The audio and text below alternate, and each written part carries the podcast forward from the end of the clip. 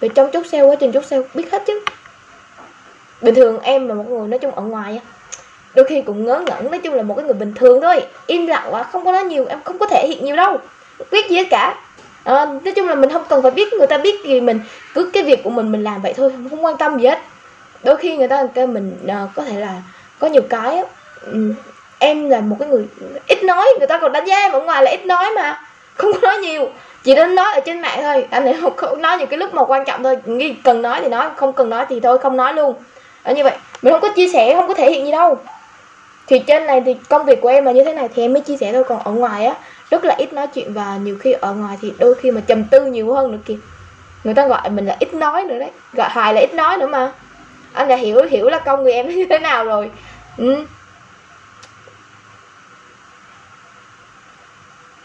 thì ý là mình, cái cái đó mới khó chứ, cái đó phải rèn luyện chứ. Đâu phải mình đụng cái chuyện gì mình cũng nói đâu. Mình phải giữ giọng để mình nói những cái chuyện quan trọng hơn. Ra ngoài mình không có nói nhiều, mình nghe nhiều hơn. Thật sự ra ngoài là mình chủ yếu mình nghe người ta nói nhiều hơn. Mình cứ lắng nghe người ta nói. Không nói nhiều.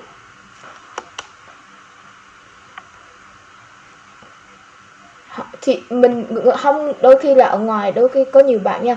Thì họ biết hoài ở trên mạng là một chuyện ví dụ ở ngoài đi, thì thường là em gặp những cái người mà, gọi là người thân của em đi. Thì em đâu có nói nhiều đâu, không nói nhiều so với những người khác, không nói nhiều giống như ở trên này. Người ta sẽ không nhận ra được mình, nhưng mà khi mà họ biết mình trên mạng thì nó khác. Những cái người mà biết ở trên mạng thì em lại ít gặp, không bao giờ em gặp những người trên mạng nhiều, đa số là không gặp luôn á.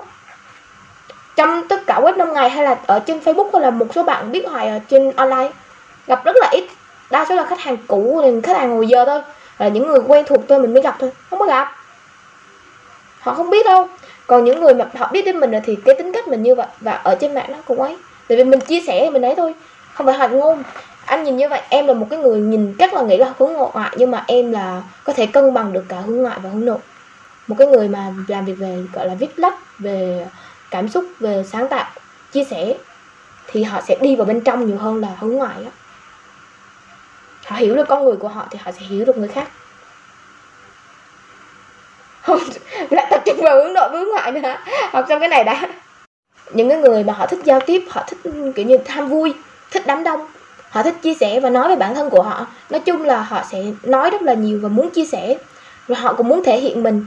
Thì những cái người đó như vậy á, thì có một số nha, thì đôi khi cái niềm vui của họ cái dopamine của họ, cái cái hormone hạnh phúc của họ là họ sẽ, kiểu như là, ở bên ngoài thể hiện giống như em, một người rất, ở bên ngoài nha, phong cách của em bình thường lắm, đơn giản lắm thì những cái người đó họ tìm niềm vui bằng cách là họ thể hiện bằng đồ hiệu.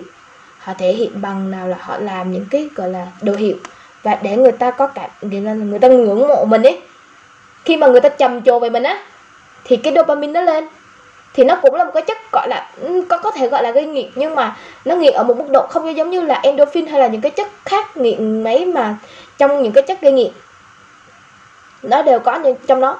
Thì nó khiến mình là lúc nào mình cũng muốn thể hiện bản thân của mình ra nhưng mà bên trong mình đôi khi nó trống rỗng và nó nó cảm thấy mình thiếu tự tin. Em là một người ở bên ngoài, ví dụ ra ngoài đi. Em lại một cái người mà ít kính tiếng và đôi khi là giản dị lắm, không có nói nhiều đâu. Ở trên này thì nhìn thấy em là một người rất là tự tin nha, rất là muốn thể hiện. Nhưng mà thật ra thì bên, em lại đi sâu vào bên trong của mình. Còn những người hướng nội là họ sẽ tập trung vào bản thân của họ. Họ sống có thể là trầm tư hơn, họ lắng nghe nhiều hơn. Họ sống, gọi là tịnh tâm và hướng hướng vào bên trong của họ. Luôn suy nghĩ về bản thân của mình. Kiểu như là uống nắng mình ấy. Đấy. Sống nội tâm mà. Không có ít khi chia sẻ với người khác. Còn có hai kiểu người nữa. Là một cái kiểu người mà họ, ở bên ngoài á, thì nhìn vào, ở bên ngoài thì rất là vui vẻ, hoạt bát, nói chuyện. Nhưng bên trong thì đôi khi ngồi góc một mình. Có chuyện buồn gì cứ ngồi đuôi thủ lùi thủ một mình. Không có muốn chia sẻ với ai hết. Cũng có kiểu người như vậy nữa. Đúng rồi, môi trường nó tác động thay đổi chứ. Công việc nó cũng sẽ thay đổi. Anh anh cũng là cái kiểu người đó. Ừ. thì biến cố nó sẽ làm cho con người mình nó trầm tình lại.